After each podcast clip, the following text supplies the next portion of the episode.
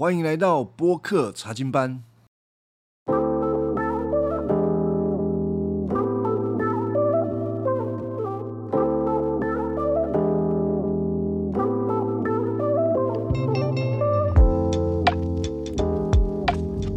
我们要来看《创世纪》的第十五章。第十五章谈到了亚伯兰，他在一次大成功之后，紧接而来的不是持续的，好像因着这个成功，他的生命就一路往上升扬，而是接着就暴露他的软弱。我不知道大家有没有这样的经验啊？就是生活当生活当中，你可能有一次的成功，你得到了很好的名次，或者你的作品得到众人的喝彩，你原本是很开心的，但是可能隔天或者是过没多久，紧接而来的不是这个成功继续带给你兴奋的感觉，反倒是一种落寞跟低潮就来了。为什么会这样子呢？有一个很大的原因，就是我们把我们的价值、自身的价值跟满足都放在上帝以外的东西。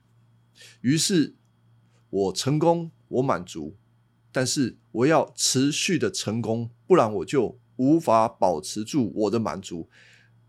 更糟糕的是，每一次要我成功，我都得付出很大的努力啊！啊！这真的是令人很泄气的。为什么我们的努力总是这样子的有限？难道不能一次成功，永远成功吗？呃，看来是不行的。今天呢，我们就是要从这个角度来看亚伯兰。如果他的眼光没有继续定睛在上帝所成就的事情上面，他会泄气，特别是。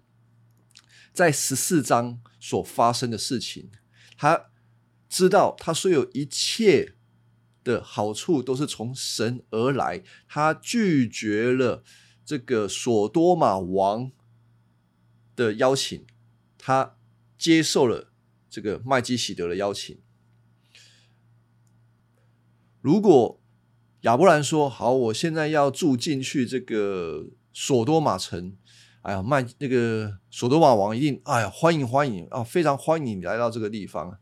但是他没有，他回到了他的老地方，那个老地方就是很破的地方，住在旷野里面，然后是在那边搭帐篷，这就是他的生活现场。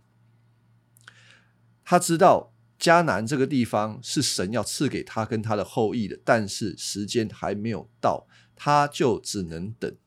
而面对这个应许跟他现实极大的落差，很有可能会令人泄气。我想亚伯兰他一定很清楚，所以在第十五章啊，就不免得他内心的一些一些状况啊、负面的东西啊，就冒出来了。但是呢，哎，他这样子冒出来，反倒再一次见证神。怎么样恩待他，带领他啊，使他更认识神他的恩典，还有伟大的计划啊。所以，我们来看一下第十五章哦。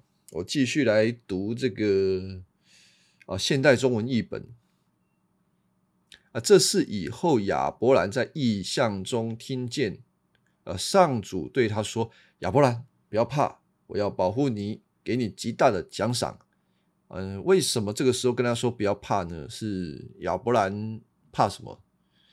啊，我们可以推测一下，也许他刚打完仗，呃，他打仗打赢的不是小角色，人家是四王，呃，可以打赢这边五王的那个势力很庞大，有没有可能回过头来报仇呢？哎，其实是有可能的。那如果亚伯兰把这个事情放在心上的话，那他一定也会心里有些不安嘛。那我们从这个角度可以想的是，神在这件事情上面特别来安慰亚伯兰说：“你不要怕啊，我会保护你，然后给你极大的奖赏。”好，那第二节呢？亚伯兰回答上帝啊，他就说：“啊，至高的上帝啊，我没有儿子，你给我奖赏有什么用？这个味道就有点酸哦。你给你给我这个奖赏有什么用呢？我唯一的继承人是大马士革人伊利谢啦。这个你啊，没给我儿子，因此在我家里出生的一个奴仆要继承我的产业。哦，这个亚伯兰在这个事情上面总算摊开来了。这个事情放在他心里应该是很久了啦。就是从亚伯兰他被呼召出来的时候，他到了这个迦南地，神就跟他讲说：“我要祝福你，要使你成为大国，你的国也要祝福其他的国。”哇，讲的这么好听，但是关键是什么？他没有儿子啊。他没有儿子，讲这个都没有用啊！但是神难道不知道亚伯兰没儿子吗？当然知道啊！啊，就是要让亚伯兰看重这件事情。神的应许往往都不是人能够做的。当人了解到说：“哦，除了依靠神啊，不然不可能。”那就。会把这件事情的成就还有荣耀都归给神，而亚伯兰知道神的应许是什么，他应该要有的反应呢，就是他知道问题出现在卡在哪里，问题在哪里，他最好的态度应当是直接求问神，向神祈求，但是他却没有，他是用你没给我。我这样指责亚伯兰在这个事情上面的问题是很正当的。我们如果看到后面亚伯兰他的儿子以撒，以撒跟他的老婆利百加没有小孩，生不出小孩，以撒所做的不是说，嗯，啊，你怎么没给我小孩？没有啊，以撒他所做的事情就是跟神祈求，所以没有理由说这个做爸爸的人。没小孩就跟神说：“啊，你给我，你给我这些祝福有什么用呢？你没给我小孩，是不是？”所以亚伯兰在这件事情上面是显出他内心有一些，嗯，埋怨。虽然他知道要依靠神，但是他却因着环境的缘故，他没有去寻求神，然后就用自己的想法这边想一想，然后不高兴。然后神要祝福他了，他就把他的问题就啪就爆出来了。你就没给我小孩啊？那你跟我你给我这么多东西是怎么样？没有用啊！最后我所有得到的一切都是要给别人的。所以啊，这个亚伯兰哦，第十四章看起来是大英雄，别人看他是大英雄啊，但是十五章他在上帝的眼里就像是一个闹脾气的小孩。好像爸爸就是说要给你，但是还没给你，然后你就在那边丢估。我们如果从一个比较严格的角度来想啊，就是按照上帝的律法来看这个亚伯兰现在的反应呢，他就是不信上帝的应许嘛。你就是不信，你就是怀疑，我们大可以责备他。上帝可以允许他自己的百姓这样对他吗？照理说是不行啊！上帝岂人是人可以冒犯的呢？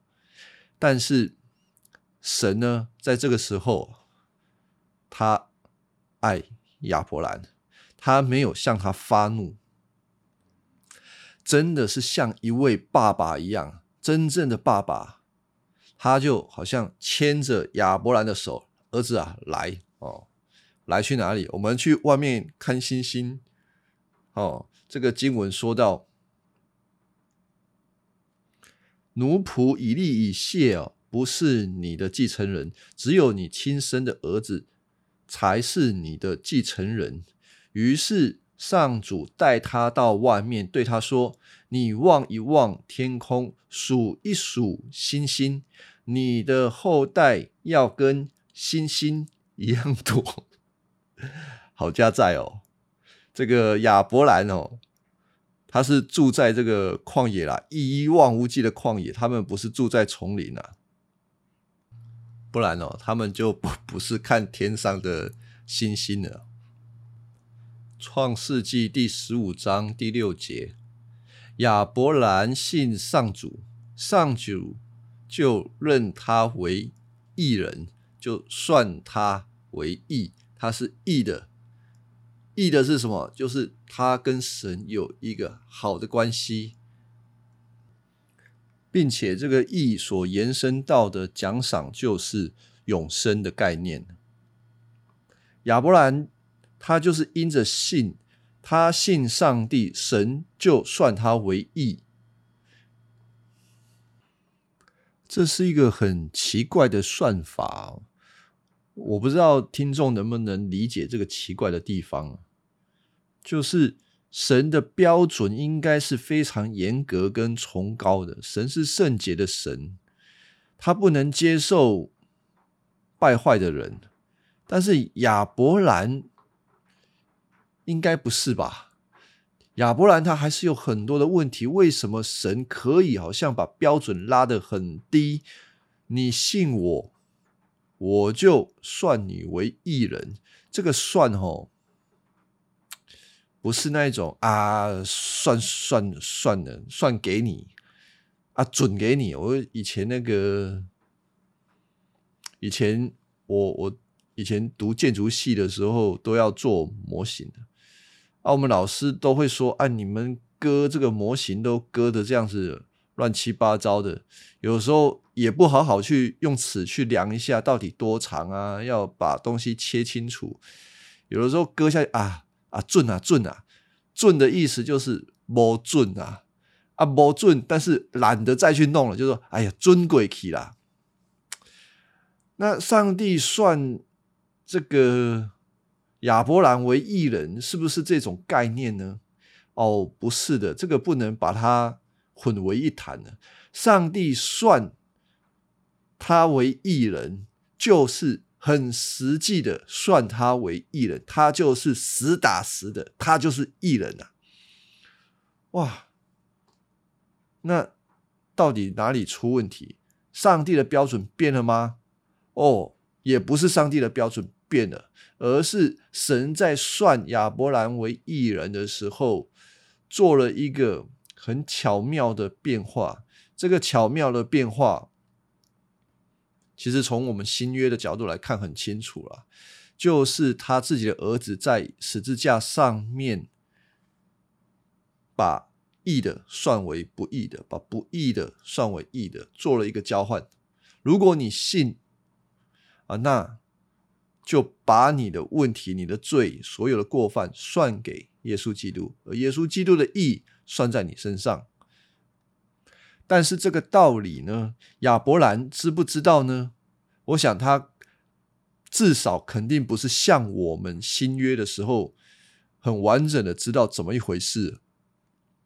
所以神在对亚伯兰说：“你信我，我就算你为义人。”他背后有着很重要的救赎观念，在十五章第七节继续说到：，上主又对他说：“我是上主，我带领你离开巴比伦的乌尔，我要把这片土地赐给你，作为你自己的产业。”神又再一次的重申他对亚伯兰的应许，但是这一次的重申啊，跟之前有一些不一样了。我要讲的是。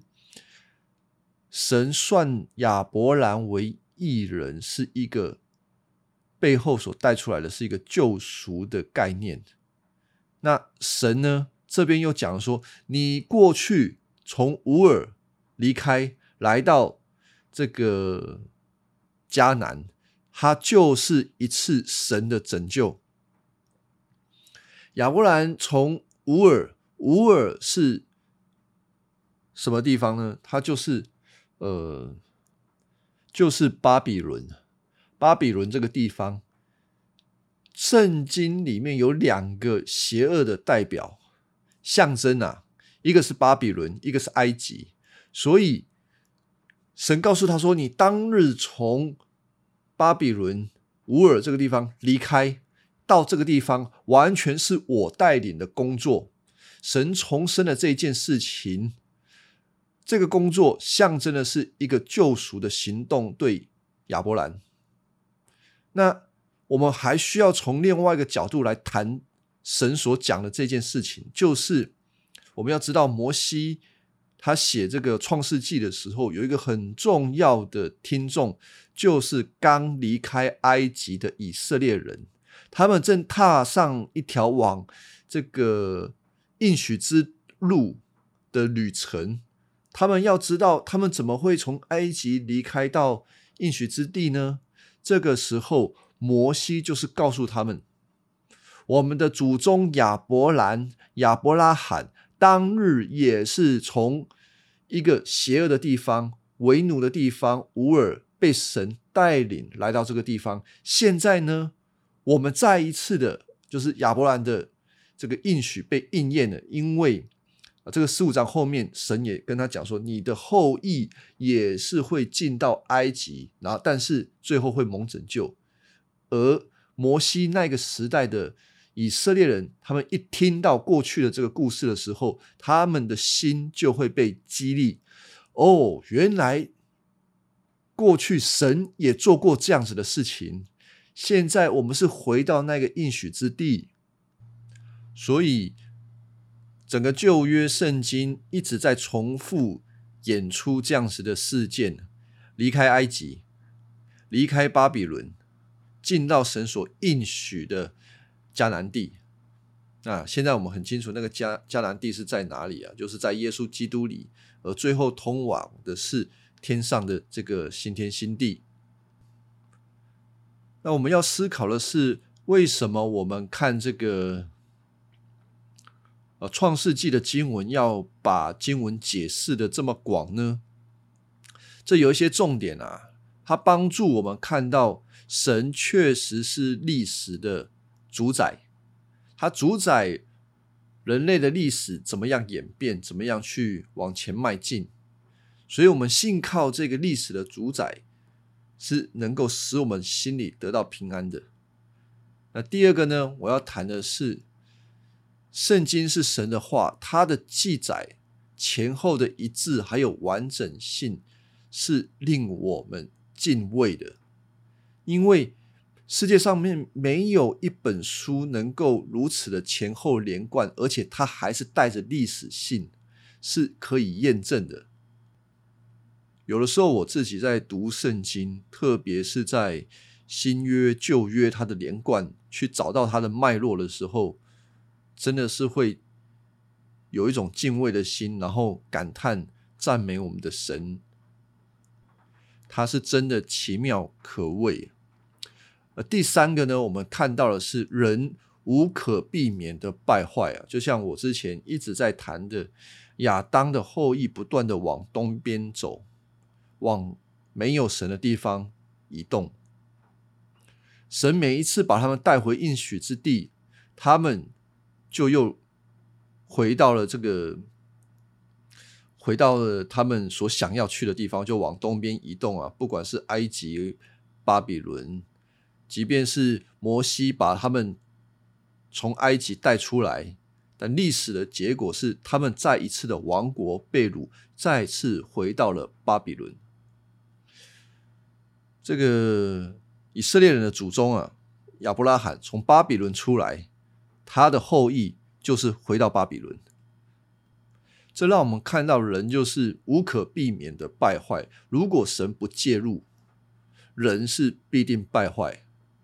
那所以第四个重点是，我们看到基督是唯一的拯救。如果没有基督进到我们的中间来，我们是没有办法回到神的面前。那基督怎么拯救我们呢？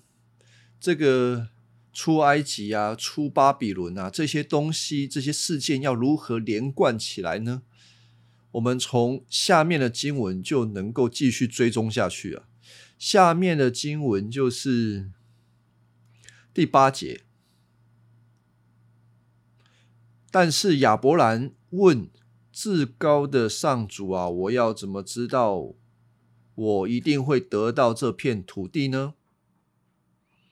亚伯兰他又问了一个问题啊，我们不不一定会说这个问题不该问啊。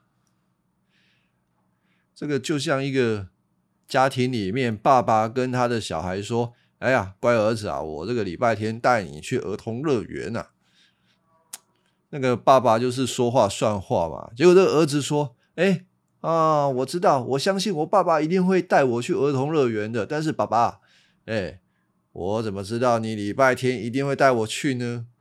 你们想这个爸爸想不想从他头给他扒下去？你爸爸说话算话了，我还要跟你做什么？打勾勾吗？但是上帝，他爱亚伯兰，他跟亚伯兰打勾勾。上帝跟人打勾勾的方式就是立约。啊，约这个主题又在这里出现了。上主怎么跟他说呢？你要去带一个三岁大的母牛，啊，三岁大的母山羊，三岁大的公绵羊，还有一只鸽子，还有一只斑鸠到我这边来。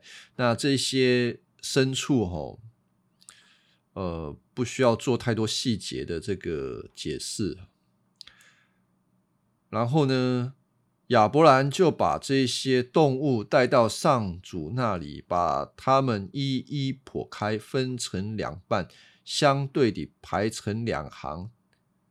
啊，但是鸟儿没有剖开啊，这个也没有什么太大的意义啦。这个在呃五经里面有看到，这个鸟好像没有剖开的，这个这个细节不是重点。那重点是什么呢？其实。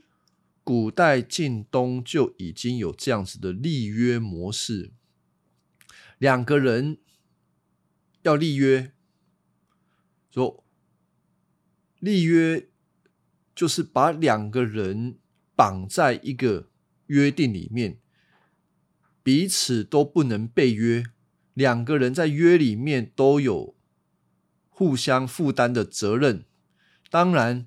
如果两个人都遵行约定的话，也可以得到这个约里面的呃祝福，就是他们一定有一些要对价的东西。这个是一般的约啊。那立约就表示是一个很正式的一个环节，所以在这些约定当中，要去剖开一些深处。使得立约的人能够明白，如果对方被约的话，就像这个牲畜一样被剖开、流血，用生命作为被约的代价。啊，重点在这里，神就是要这样子跟亚伯兰立约。啊，这边稍微岔一下一个话题哦，又有一些自由派的学者，自由派的学者就是。他们并不是用金钱顺服的心来阅读圣经的，他们用自己的理性为权威来批判圣经啊，就是觉得读圣经就是一种兴趣兴趣而已啊。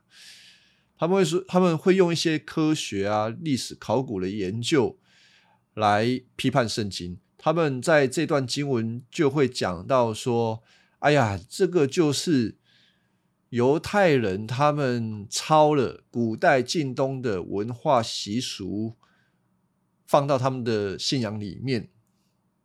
其实他们的意思就是说，这个都是虚构的啦，那个抄别人的东西啦。那我们真正的信仰不能这样子认啊！这个难道这个立约真的是抄别人的吗？抄别人的这种文化仪式吗？啊，就像我们台湾也会有啊，那个如果我以前是看电视啊，看电视都会演啊，要去选举啊，然后说我如果贪污，我过什么，我们就去庙里都给逃啊，那个就吓死人，然后就不能不能贪污，不能干什么了，就吓死人这样子。好，回来啊，那怎么解释呢？我们需要明白的是，所有的文化也都是在上帝的手里面。古代晋东能够有这样子的文化习惯，当然也是神所预备的。使当时候的人他们有一个预备预期，一个预备的心。原来立约就是这么一回事，而神在适当的时候呢，就借用这样子的文化仪式。嗯，说借用也不是真的借用，就是真的把它弄过来用，弄过来用，使你们容易理解我就是耶和华神跟你们立约是怎么一回事啦。那这样子。帮助以色列人更能够理解了啊，并且从这个立约，我们就更能够看到，在约这件事情上面，亚伯兰他应该做而没有做的事情，他却享受到约得来的祝福。就是说，亚伯兰他没有履履约啦，他却得了约中的祝福，神是算他为义。因着信算他为义，并不是因着他行出约里面所有一切的来得到义，得到永生。好，我经文继续说下去。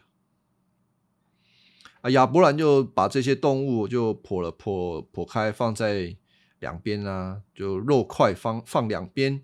那立约者呢，按照古代晋东的习惯，就是立约者。双方要从肉块的中间走过去，就算是立约完成。那走完之后呢？啊，这个东西不要浪费嘛。这个也是生出了有牛有羊啊，啊，大家把它切一切，烤来吃啊，啊，双方烤来吃，欢喜快乐啊，都是这样子但是这个时候呢，十二节。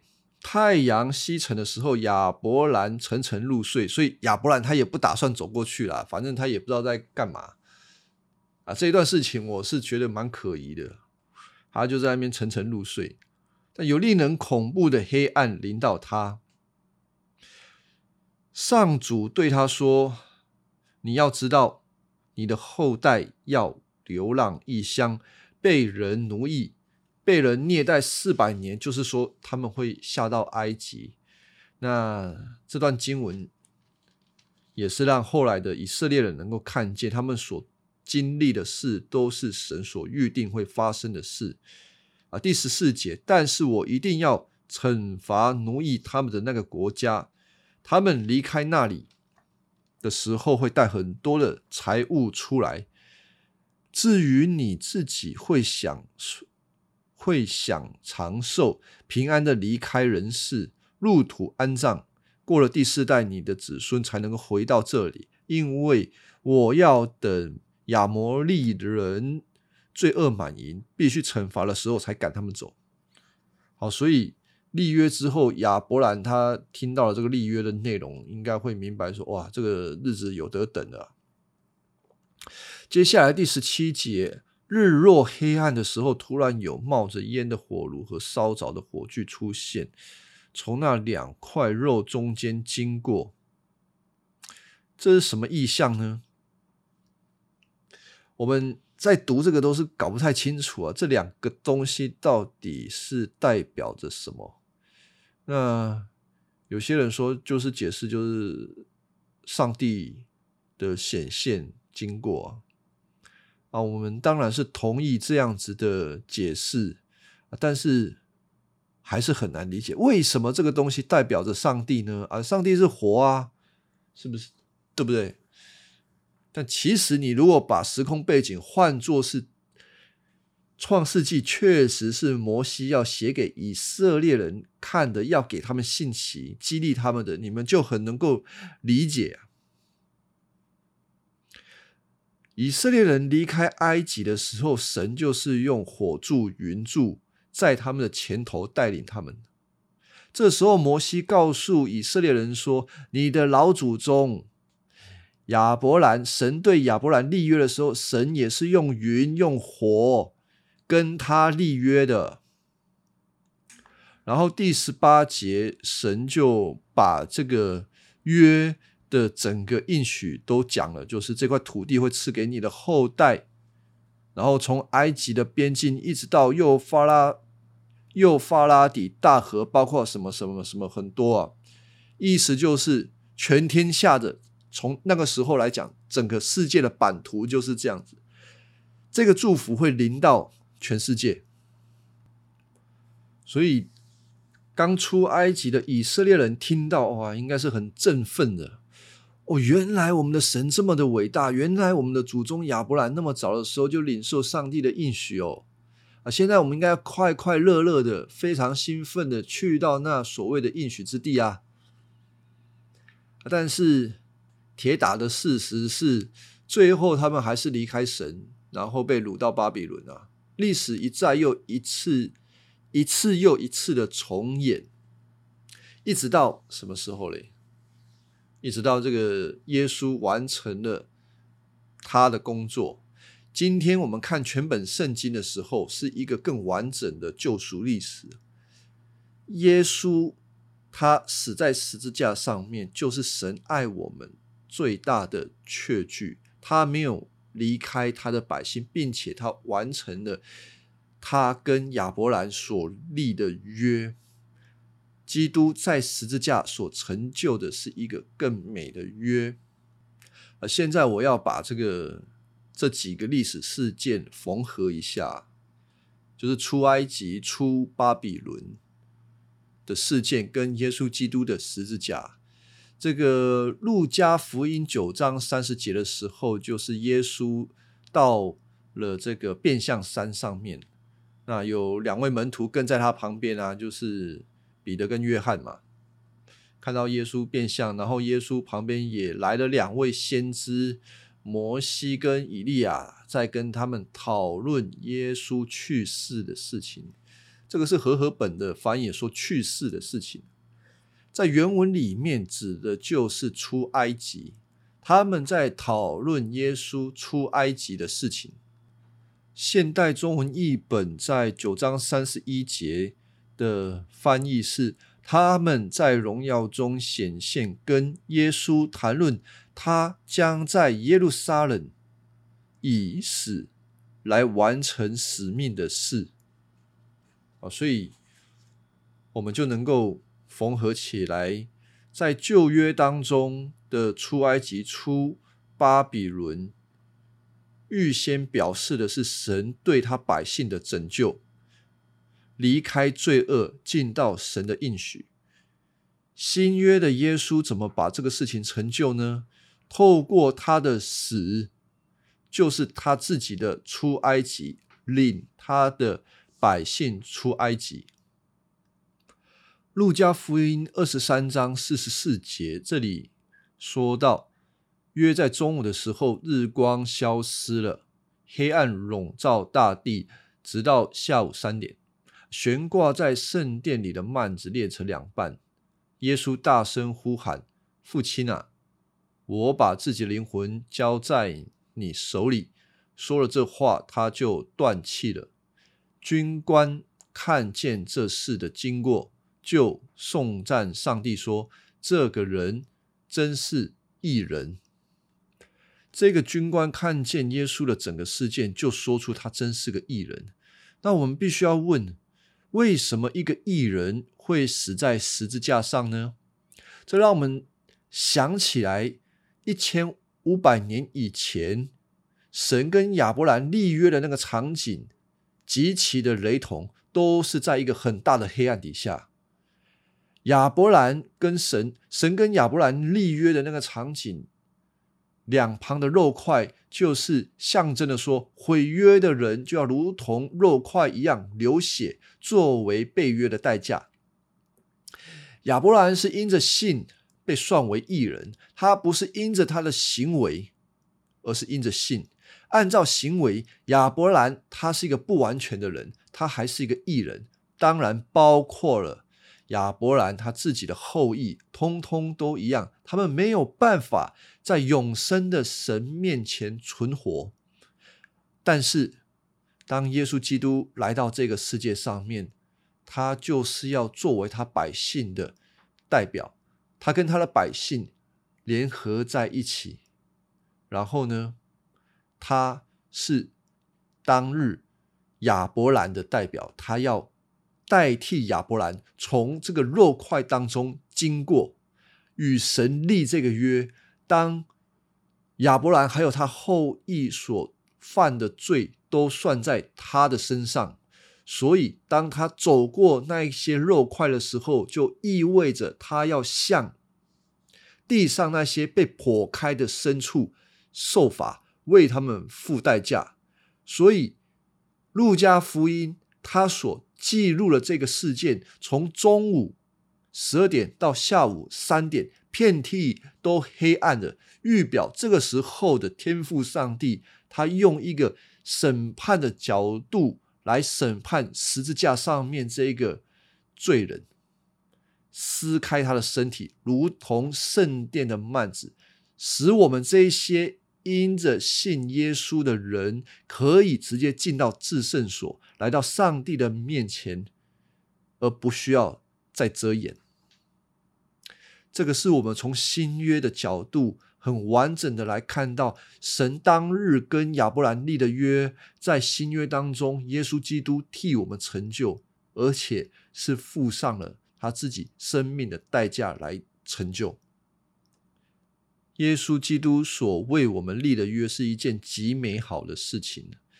这个希伯来书十二章二十五节这边说到，那么你们要谨慎，不要。拒绝那向你们说话的，那拒绝了在地上把神圣的信息传给他们的人，尚且不能陶醉。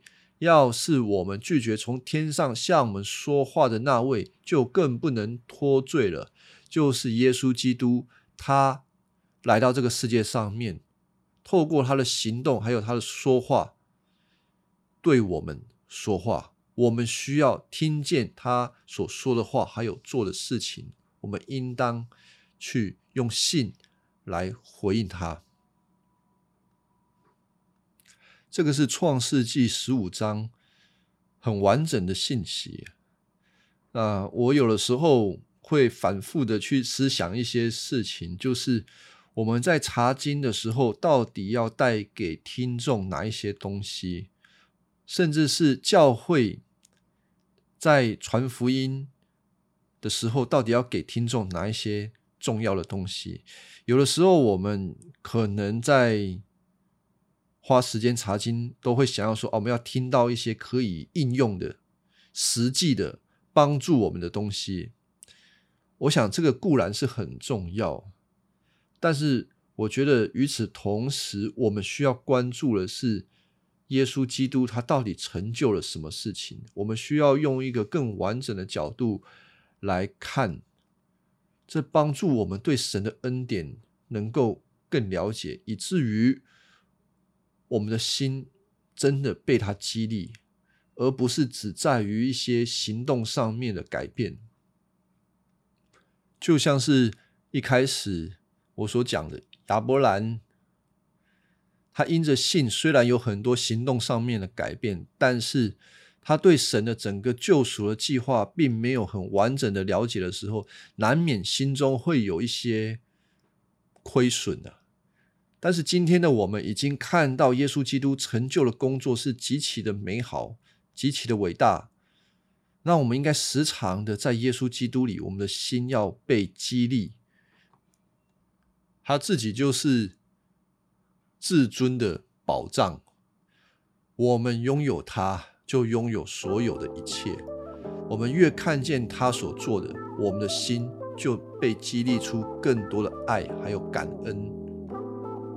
这个是我在查经的事情上面所要做到的事情。